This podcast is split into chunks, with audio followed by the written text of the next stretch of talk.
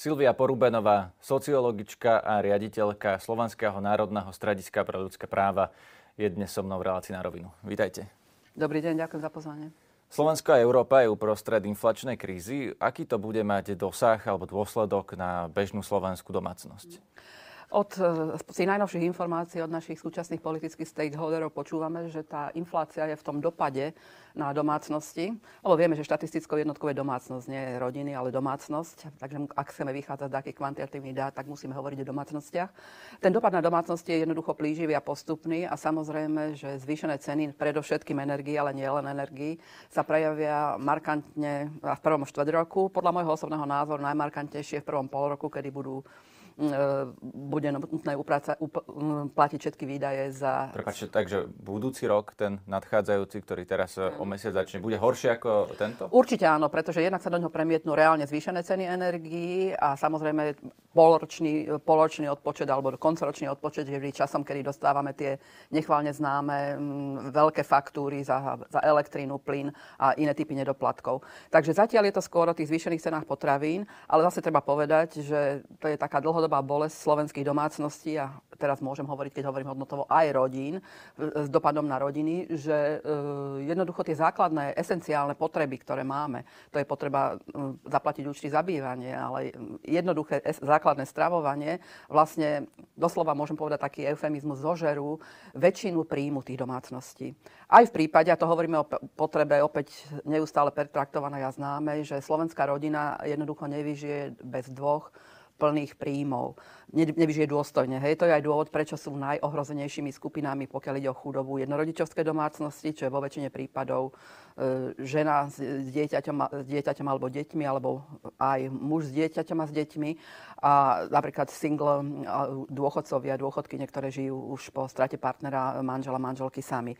Takže e, to je ten dôvod, prečo sa napríklad u nás neuplatňujú skrátené úväzky a rozličné flexibilné formy práce, do tej miery, do akej by sa mali, pretože jednoducho aj za tých dobrých časov, ktoré práve teraz nežijeme, ale aj za tých dobrých časov je nevyhnutné, aby sme mali minimálne dva plné príjmy v domácnosti.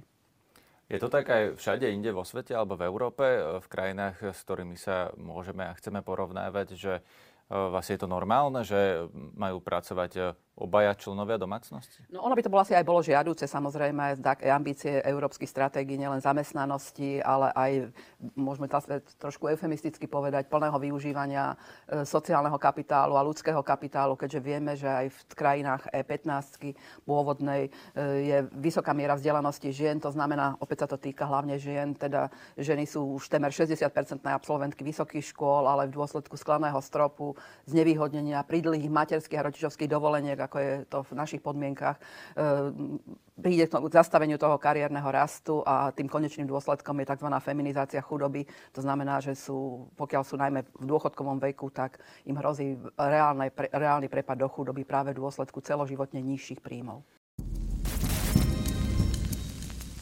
Hľadáte ešte darček pod Vianočný stromček? Darujte svojim blízkym pútavé čítanie v knihách od autorov z redakcie Aktuality.sk. Vybrať si môžete z titulov Obyčajný Matovič, Homo Vulgaris, Slovenská mafia, Jedna svieca stačí, alebo z našich knižných noviniek. Ešte sme nezomreli a kajúcnik. Navyše kúpou knihy z nášho e-shopu podporíte aj tvorbu dôveryhodnej žurnalistiky. Ako bonus môžete k 6 a 12 mesačnému predplatnému získať zľavu od 25 do 50% na všetky naše knižné tituly. Kliknite na e-shop Aktuality.sk. Viem, že vy nie ste ekonómka, ale teraz ste povedali, že e, bude horšie e, v priebehu toho budúceho roka, alebo teda v jeho prvej polovici. Eh, viete na základe aj nejakých dát alebo eh, na základe niečoho povedať, že kedy to asi tak skončí? Že či niekedy jednoducho v tom budúcom roku bude aj lepšie? Toto už je naozaj otázka pre ekonóma. Vychádzam, hovorím z toho, že ako sú nastavené tieto platby za tie základné, eh, základné položky, ktoré nemôžete žiadnym spôsobom od, odignorovať a nemôžete ich nejakým spôsobom obísť. A ako som už spomínala na začiatku, toto je taký základný problém vôbec väčšiny slovenských domácností, že sa hovorí o finančnej gramotnosti, o tom, ako usporiť určitú, určitý podiel mzdy alebo aj prípadne aj dôchodku, ale pre masívnu väčšinu ľudí to nie je možné. Pretože, ako som už povedala, rada to zdôrazním ešte raz, tie úplne najzákladnejšie potreby zhltnú e, väčšinu akéhokoľvek príjmu. A preto sa dostávame opäť k mojej obľúbenej ďalšej otázke, hoci je ekonomická, a to je tá, že za základným e, základným tým problémom, či je inflácia, či je kríza, alebo nie je kríza, je to, že Slovensko v súčasnosti trpí dosiaľ na, na nešvar, ktorý by sme mohli nazvať pri nízkymi mzdami všeobecne. Hej? Že za rovnakú prácu a prácu rovnakej hodnoty v porovnaní s krajinami nielen na západ od našich hraníc, ale dajme tomu aj v porovnaní s krajinami už V4, máme jednoducho pri nízke mzdy. A od toho sa odvíja mnoho tých sociálnych dôsledkov, aj tých, ktoré mm, sú individuálne dopady, ktoré vnímame ako také individuálne zhoršenie našej ekonomickej a sociálnej situácie. To vlastne Slováci vo všeobecnosti vnímajú, veď to vidíme, že učitelia e, majú nízke mzdy, lekári teraz e, protestovali, lebo aj tí e, tvrdili, že majú nízke mzdy a pritom ich majú teda nadpriemerné, akurát teda, že vieme, že inde majú lekári ešte vyššie. E, to by vlastne mohol povedať ktokoľvek z nás. Nie? Ktokoľvek z nás, kto je zamestnancom, že má nízku mzdu a chcel by mať väčšiu. Máte na to nejaké riešenie?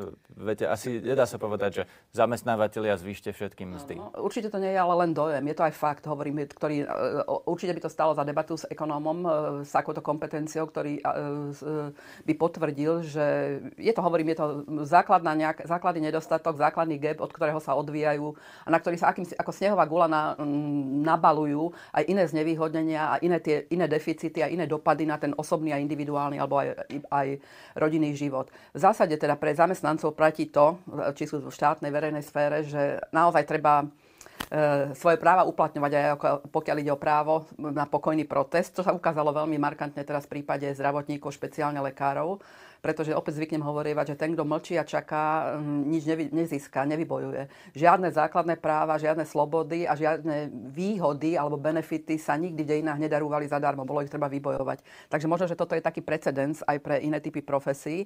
A opäť to vieme aj zo skúseností zo zahraničia. V porovnateľných profesiách určite máte aj vy takú osobnú skúsenosť. Naši kolegovia nám často hovoria o tom, že e, nie sme zvyknutí protestovať, nie sme zvyknutí hájiť svoje práva. Je taký príklad, ktorý som už možno spomenula aj niekde v médiách, v nejakej debate, myslím v Bruseli, na nejakej konferencii, počula náš rozhovor zo e, Sloveniek a Če- Češiek, e, francúzska kolegyňa pýtala sa, o čom rozprávame. A hovoríme, že rozprávame sa o tom, že v Bratislave konkrétne, ale vôbec všeobecne na Slovensku, v Čechách je nedostatok materských škôl, e, škôl, čo z toho vyplýva, že ženy nemôžu ísť pracovať vtedy, keď majú ísť pracovať, opäť riziko chudoby rodín a podobne. A tá pani sa nestačila spamätať a dala si ruky v bok a povedala nám, tak vy máte nedostatok materských škôl a vy nie ste na barikádach. To je presne tá skúsenosť, alebo možno aj tá občianská skúsenosť e, a historická skúsenosť e, krajín z vyspelejších, starších demokracií, ktoré teda uplatňujú svoje právo na štrajk, uplatňujú právo na protest, vyjednávajú so zamestnávateľom. Jednoducho si to vedia vypýtať a majú povedať, pocit oprávnenosti tých svojich požiadaviek. Že keď niekto teraz hovorí, že teda mám málo, mal by si ich vypýtať viac? Určite. A pokiaľ teda, sme hovorili sme o verejnom sektore, dajme tomu, to je samozrejme iná situácia. Áno, treba vyjednávať, treba aj tie e, hromadné nástroje využiť, ktoré sú na to. Ale pokiaľ ide o ľudí v súkromných firmách, v súkromnom sektore, tak tam asi treba mať na zreteli vždy to, že tam je to do istej miery aj vec tej veľkorysosti toho majiteľa, nielen e, zamestnávateľa, aj majiteľa, o akú časť svojho zisku je ochotný e, z dlhodobého hľadiska sa je to možno také jednoduché povedať, deliť, ale v podstate ide o to, um, čo z toho koláča odkrojí v záujme udržateľnosti a dôstojného života svojich zamestnancov a zamestnanky. A o tomto sa dá získať nejaké dáta alebo povedať, ako je to na Slovensku? Či slovenskí majiteľi a firiem sú uh, chamtivejší ako tí západní, keď inde majú vyššie Áno, aby sme nehovorili o tom, určite sú tie dáta a samozrejme sú to interné dáta, interné dáta práve firiem a je teda otázne, do akej miery sú ochotní s týmito dátami sa deliť a do akej miery sú ich ochotní zverejňovať pokiaľ nejde teda o nejaké e, hodnotenie a e, súťaženie medzi sebou, ale to súťaženie opäť nikdy neprebieha e, v rámci práve odmeňovania zamestnancov, ale práve o tie iné nefinančné benefity, ktoré vytvárajú tú značku a tvár firmy. Ale stále u nás platí, že to odmeňovanie zamestnancov je veľmi tajnou záležitosťou nielen v rámci firiem a v rámci zamestnávateľských organizácií, ale aj medzi, medzi ľuďmi navzájom. Sme na tom teraz aktuálne horšie ako kedykoľvek predtým, lebo taký, taký dojem by človek mohol získať, keď pozerá televíziu každý deň, je tam vlastne inflácia, zdražovanie, toto je drahšie, chliebo toľko zdražilo, maslo toľko zdražilo. Je to vlastne realita, že máme sa teraz najhoršie, ako sme sa kedy mali? Nie. Samozrejme, je to subjektívny dojem, ktorý je aj živený médiami a istým typom médií, pretože je to, je, sú to typy informácií, ktoré prená, prinášajú záujem ľudí. Tohoto sa ľudia nikdy nenabažia práve týchto informácií a čím sú negatívnejšie konotované, tak tým sú atraktívnejšie pre čitateľov, divákov, poslucháčov a podobne. To ilúzia? Nie je to tak? Je to, nie je to ilúzia, je to, uh, určite máme najlepšie. Toto ľudia veľmi neradi počúvajú, ako keď, opäť keď to poviete aj trošku eufemisticky, že bez ohľadu na prebiehajúcu covidovú krízu, bez ohľadu na to, že, ži, alebo práve aj s ohľadom na to, že žijeme v krajine, ktorej, na ktorej východnej hranice prebieha uh, vojna v 22. storočí, určite aj nielen konkrétnymi životnými dopadmi na nás, ale aj s mentálnymi dopadmi na naše vnímanie našej situácie. E, bez ohľadu na toto všetko žijeme stále ešte tu a, tu a teraz. Asi to najlepšie obdobie, aké sme e, vôbec žili. To je všeobecne známa už floskula, ktorá sa hovorí, že keď hovoríme o 20. storočí alebo 21. storočí, tak Slováci sú naozaj víťazmi v rámci Európy. No, že... Tomu rozumiem, ale tak uh, zjavne môžeme povedať, že máme sa tento rok horšie ako ten minulý alebo ten predminulý. E, pre tú Myslím, že z hľadiska ako porovnávanie inflácie ten rok veľmi krátkým obdobím, ale ten, kto neverí, tak jednoducho sú všeobecne prístupné dáta napríklad štatistického úradu, ktoré hovoria o tzv. spotrebných spotrebných košoch. Čiže vy si môžete porovnať ten podiel vzhľadom na priemernú mzdu, ale aj špecifické mzdy na, na odmeňovanie jednotlivých zamestnancov, zamestnanky v ktoromkoľvek kalendárnom roku a na ten tzv. spotrebný koš, kde sú tie základné položky nevyhnutné pre prežitie, e, prežitie umiestnené. Z toho je vidieť, že e, môže sa samozrejme základné potraviny alebo veci také každodenného užitia sa nám e, z pohľadu takých pamätníkov neuveriteľne zdražili a ne, už asi nemá dneska zmysel prepočítavanie eura, koruny korúny, ale stále to mnoho ľudí robí. Ale hlavne samozrejme tie príjmy sa neporovnateľne zmenili. Takže to, čo bolo možno Mikulášovi Zurindovi vyčítané, e, to neviem akýkoľvek, aký násobok tých platov, ono sa to v podstate reálne stalo, len opäť je to už prizabudnuté, že aj vzhľadom na tú zmenu meny, aj vzhľadom na um, celkovú situáciu panuje skôr taký spomienkový optimizmus a neuvedomujeme si, že naozaj sme urazili za veľmi krátky čas uh, veľký kus cesty. Takže ak sa nestane niečo fatálne prípad, ako taká klimatická alebo iná, iný typ globálnej katastrofy, vojny, nedaj Bože, tak e, máme našliapnuté veľmi dobre a ak prekonáme túto energetickú krízu alebo situáciu m, tiež opäť so základnými komoditami, tak e, si myslím, že e, stále sa ešte nie je na čo stiažovať. Myslíte, že za tým, že ľudia majú tento dojem, e, je e, napríklad aj nerovnosť, že vidia, že iní majú viac tým pádom nie sú spokojní s tým, čo majú oni, keď vidia, že sused bol e, na dovolenke v Dubaji, alebo nemusí to byť sused, ale vidia to možno v televízii, e, na Instagrame, na Facebooku, u politikov, že tam idú niekoľkokrát do roka, e, že majú tendenciu povedať si, že prečo si to nemôžem dovoliť ja? Tuto sa neradno generalizovať, že neplatí to pre celú populáciu, pre všetky vekové, sociálne a iné vrstvy populácie, ale veľmi dobre si pamätám, že v 90. rokoch po zmene režimu, po páde komunizmu. To bol veľký hlad práve po tých spotrebných predmetoch, ale aj po tých e, spotrebných zážitkoch, by som povedala. Ľudia boli nenásytní, pokiaľ ide o nehnuteľnosti, aby boli čoraz väčšie, e, honosnejšie, lukratívnejšie, o tom mať automobil čoraz lepšie značky, mať ich viac v rodine a presne užívať si tieto typy tých najmasovejších alebo najkonzumnejších do, typov dovoleniek. Toto je zatiaľ môj dojem, ale myslím si, že ide tu aj o istý typ generačnej výmeny a tým, že generácia, ktorá je dneska už aktívna nielen na trhu práce, teda ale aj spoločensky, ktorá už vlastne možno nezažila alebo ako malé deti zažili práve túto situáciu, sa celkom prirodzene a v duchu aj tých trendov, ktoré sú vo vyspelejších demokraciách, e, navracajú ak, akémusi minimalizmu. Myslím si, že ľudia už nie sú vo všeobecnosti u nás ani nútení, ani ni, ničím tlačení k tomu, aby deklarovali taký svoj blahobyt a luxus. Opäť zase neplatí to samozrejme pre všetky prostredia. To e, vieme svoje. Čiže skôr sa ľudia porovnávajú m, s tými vlas, vlastnými ambíciami, s tými vlastnými cieľmi, ktoré si stanovujú a tie môžu byť a našťastie dúfam aj sú vo väčšine prípadov nielen materiálneho charakteru, takže to, čo dosiahnete, akú ambíciu máte, nesúvisí na 100% s tým, na, ako ste na tom z hľadiska dáke, dákeho luxusu alebo, alebo nadštandardného príjmu.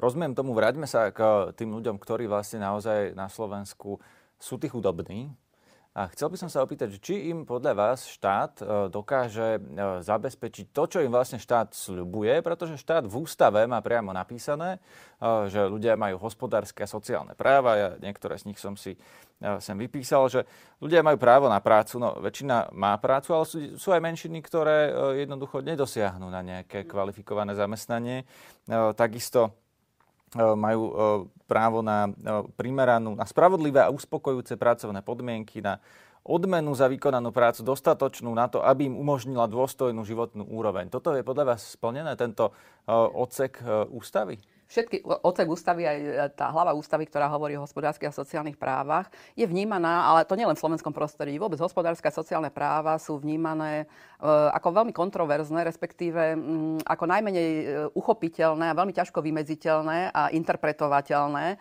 pretože aj, aj v našich podmienkach, pokiaľ ide o zdrojový zákon, akým je Ústava Slovenskej republiky, sa hovorí e, o tom, že hospodárska, a najmä teda sociálne práva, vytvárajú taký sociálny predpoklad pre tie individuálne slobody. To je, ústa, to je úlohou e, politiky, e, politiky, politikov a vôbec ako nositeľov verejnej moci. Áno, keď nemáte čo jesť, nemôžete byť politicky aktívni, ale ja sa práve pýtam na to, či ľudia vlastne na Slovensku majú zabezpečené tieto základné nie. A v podstate tá, tie formulácie, ako vidíte, sú veľmi všeobecné a sú skôr také programové. Je tam síce uvedené, že máte je právo na prácu, je povinnosť štátu zabezpečiť e, e, vás aj v situácii, ak ste sa nie vlastnou vinou, nie vlastnou vinou dostali do situácie, že nemáte prácu a neviete ju zohnať.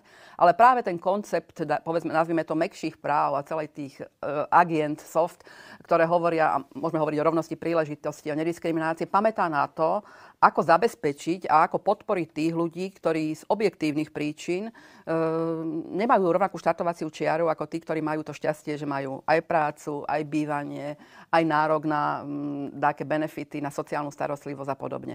Takže preto celá tá agenda rovnosti príležitosti, ktorá hovorí o podpore práv rovnakých a hovorí o nediskriminácii. Je tu napísané napríklad, že ľudia majú právo, občania majú právo na primerané hmotné zabezpečenie v starobe. E, a to, to je aj to, čo ste spomínali, aj keď nie ste e, nevlastnou vinou schopná pracovať. E, je to podľa vás primerané? Teda tí ľudia z toho vyžijú? Lebo predsa len tie dôchodky sú nízke, to, tá podpora v nezamestnanosti tá sa odvíja teda od výšky vášho predchádzajúceho príjmu, čiže pri tých nižšie zarábajúcich je to nízke. Je to podľa vás dôstojné? No, nie je to ale je to potvrdenie tých mojich slov na začiatku, a ktoré hovorím, opakujem pri každej príležitosti, kedy môžem, že základom akékoľvek ne, ne, samostatnosti, autonómie a dôstojného života je naozaj ten spomínaný dôstojný príjem. A e, táto generácia, ktorá žije v dôchodcov, častokrát teda dopláca na to, že vo veľmi ťažkých podmienkach pracovných, e, veľmi dlho, dlhé desaťročia pracovali za príjem, ktorý je nekompatibilný s dnešným príjmom v eurách a doplácajú na to teda naozaj tými veľmi mizernými a nedôstojnými dôchodkami problémami. A mm, aj keď ako už ne, zrejme nie je šanca napraviť to vo finančnom, finančnom význame, význame e, treba o týchto veciach neustále hovoriť a preto najmä pre generáciu, ktorá je aktívna na trhu práce, naozaj myslieť na to, e, prakticky odkedy, odkedy vstupujete na trh práce, myslieť na to, že nielen teda zo strany štátu, ale aké sú tie individuálne stratégie zabezpečiť si ten príjem aj v čase, keď už teda budete naozaj odkázaní na, na dôchodok. Pretože je nikto nie, je prorokom, nielen doma, ale vôbec nikto nie je prorokom. Nikto nemôže prejudikovať, aká situácia, aká zmena režimu nastane, alebo vôbec aká globálna situácia, ekonomická, sociálno-politická nastane na tejto planete o 20-30 rokov a čo všetko bude treba riešiť a s čím treba individuálne bude treba zápasiť. Vy ste pôsobili aj v rezorte práce, sociálnych vecí a rodiny. Odišli ste odtiaľ prečo? Ehm, neodišla som, Milan Krajňák ma odvolal, dosadil e, nového riaditeľa. To je samozrejme v príspevkových organizáciách e, akéhokoľvek rezortu celkom bežná prax. Ja som teda čítal, e, tam boli nejaké argumenty, že ste sa ideologicky nezhodli. Ako to bolo? Áno, možno hej, ako, áno, zrejme mal inú predstavu, najmä ako môžem povedať celkom otvorene. Nerada o tom hovorím s tým odstupom niekoľkých rokov, lebo myslím že sme sa napriek tomu nerozišli v, v zlom a uh, určite by som to nechcela nejakým spôsobom zdôrazňovať alebo sa cítiť ani ukrivdená, ani ublížená, ani iným spôsobom znevýhodnená v tomto konkrétnom príklade. Myslím si, že išlo skôr teda práve o tú agendu, ktorú by sme mohli nazvať práve agendou rovnosti príležitosti a rodovej rovnosti, e, alebo vôbec možno o nejaký príklon k konzervatívnejšiemu vnímaniu e, politík, rodinných politík a možno celkovo taký zásadný životný svetonázor. No, toto ma zaujíma, ten konzervativizmus a tá rodová rovnosť. Je to podľa vás v rozpore, alebo je to v rozpore v tej slovenskej praxi? Je to v rozpore, to ste vynikajúco pripomenuli. Myslím si, že je to v rozpore v, v slovenskej praxi. My sa dosiala mnohé roky, urputne bojujeme o slovíčka a častokrát teda aj aktivisti na, na niekoľkých e, fórach e, alebo na rozličných typoch fór bojujú so slovíčkami. Ale zásada je taká, že rodová rovnosť, málo kto, kto neovláda základné dokumenty Európskej únie, si to uvedomí. E, tu nie je diskusia o tom, či rodová rovnosť áno alebo nie, pretože rodová rovnosť, rovnosť mužov a žien je z hľadiska základného práva Európskej únie, čo je Amsterdamská zmluva v roku 1997 platná, alebo od toho roku platná, sa hovorí, že rovnosť mužov a žien je spoločnou ambíciou Európskej únie. Ak, ak sa presunieme o niekoľko desaťročí vpred a sme v súčasnosti, tak aj súčasná predsednička Ursula von der Leyen hovorí veľmi často takú tiež hyperbolu o tom, že e, Európska únia nie je len sociálnou úniou, to sa zdôrazňovalo v 90. rokoch, ale je jednoducho úniou rovnosti. Ale tá rovnosť nefunguje ako realita ani v tých e, ostatných krajinách Európskej únie. Je to skôr aká ambícia a cieľ a je to spoločný cieľ všetkých členských krajín Európskej únie. Lebo na Slovensku to e, znie tak, e, tá debata, že sa spochybňuje e, ešte aj tá, tá rodová rovnosť, ako je definícia, spochybňuje sa rod ako nejaká gender ideológia. Veď aj od Milana Krajniaka, ktorý tu bol v tomto štúdiu, aj k tejto téme sme to počuli veľakrát. Církev katolická, ktorá má na Slovensku vlastne najväčší podiel veriacich, tak tiež hovorí o gender ideológii. Je to podľa vás eh, reálny problém? Vidia oni niečo, čo existuje, alebo vidia niečo, čo neexistuje? Vidia niečo, čo neexistuje a je to nástroj na strašenie populácie. Je to zástupná téma, ktorá sa vždy vyťahuje v rozličných konotáciách, opäť pri akýmkoľvek typom, najmä parlamentných volieb alebo prezidentských volieb. Ale tu treba mať na a netreba sa nechať opäť vytrhnúť z akého kontextu. Jednoducho rodová rovnosť nie je žiadna filozofická disciplína. Môže byť, ale nehovoríme teraz o feminizmu ako o akademických disciplínach, ale hovoríme o rodovej rovnosti ako jednoducho verejnej politike, ktorá nie je ničím iným, ale iba tým, iba a cieľom, ale aj agendou, ktorá hovorí o tom, že všetky ľudské bytosti, teda aj muži, aj ženy, majú mať rovnaké postavenie, viditeľnosť a účasť v tých častiach verejného a súkromného života, kde majú tú ambíciu. Rozumiem, ale to by vám možno aj slovenskí konzervatívci povedali, že s tým súhlasia. Kde je ten rozpor? Prečo e, tá prax je iná? No, jednoducho sa vnášajú práve do tejto veľmi strohej, suchej európskej agendy sa vnášajú zámery, ktoré tam jednoducho nie sú, ale ktoré tam chcete vidieť a skončíme častokrát pri rozličných osočovaniach z takej, onakej lobby. Zmiežava sa samozrejme agenda e, rovnosti mužov a žien s agendou LGBTI plus ľudí, s takými, agend, s takými podozreniami o svetovláde určitých skupín a podobne. Takže to sú vlastne skôr také E, nielen klíše, ale bohužiaľ aj konšpirácie, ktoré fungujú a ktoré najmä aj svet sociálnych sietí veľmi, veľmi dobre živí. Takže ťažko sa tomu vyhnúť, ale treba si zachovávať chladnú hlavu a e, odkazovať na tie reálne zdroje, ktoré hovoria o tom, čo je čo. Keď sa pozriete na návrhy politikov z tohto spektra, ktorí vlastne navrhujú v parlamente opakovane napríklad e, nejakú formu obmedzovania, interrupcií a tak ďalej, Vnímate to ako pomoc tým ženám? Lebo takto formuluje napríklad poslankyňa Záborská, ktorá navrhla zákon na pomoc tehotným ženám.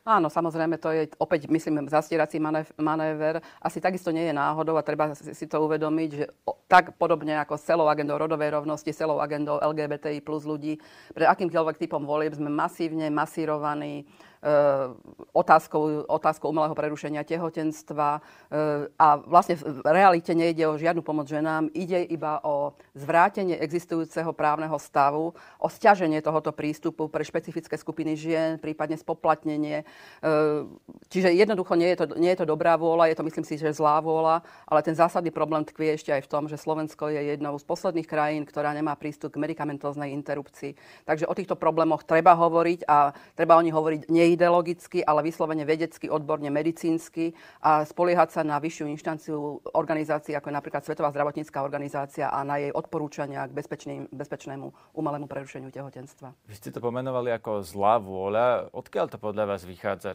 Čo je tá zlá, zlá vôľa a prečo sa tam to tu stále objavuje, tieto témy, keď vlastne väčšina Slovákov zrejme rieši uh, doma iné problémy, tým sme začali, uh, možno aj tie uh, ekonomické. A napriek tomu sa vlastne často necháme strhnúť do debaty o týchto veciach, ktoré sú vlastne nechcem povedať, že menej dôležité, lebo pre niekoho môžu byť dôležité, ale ktoré nemáme denne na stole, ak nám ich tam niekto nepoloží. Áno, toto je presný, presne ste trafili klinec po hlavičke. Áno, ľudia žijú doslova tými, a nechcem to vulgarizovať, ale doslova chlebovými problémami, ale je potrebné aj v duchu toho hesla chlieba hry jednoducho odviesť tú pozornosť ľudí od ich hnevu voči tým, ktorí ich zastupujú, k iným zástupným témam a prezentovať tie témy ako hodnotové, hej, ako tie, ktoré sú nad touto dneska zlovou realitou, nad tou dnešnou našou frustráciou, lebo je to niečo, čo nás presahuje.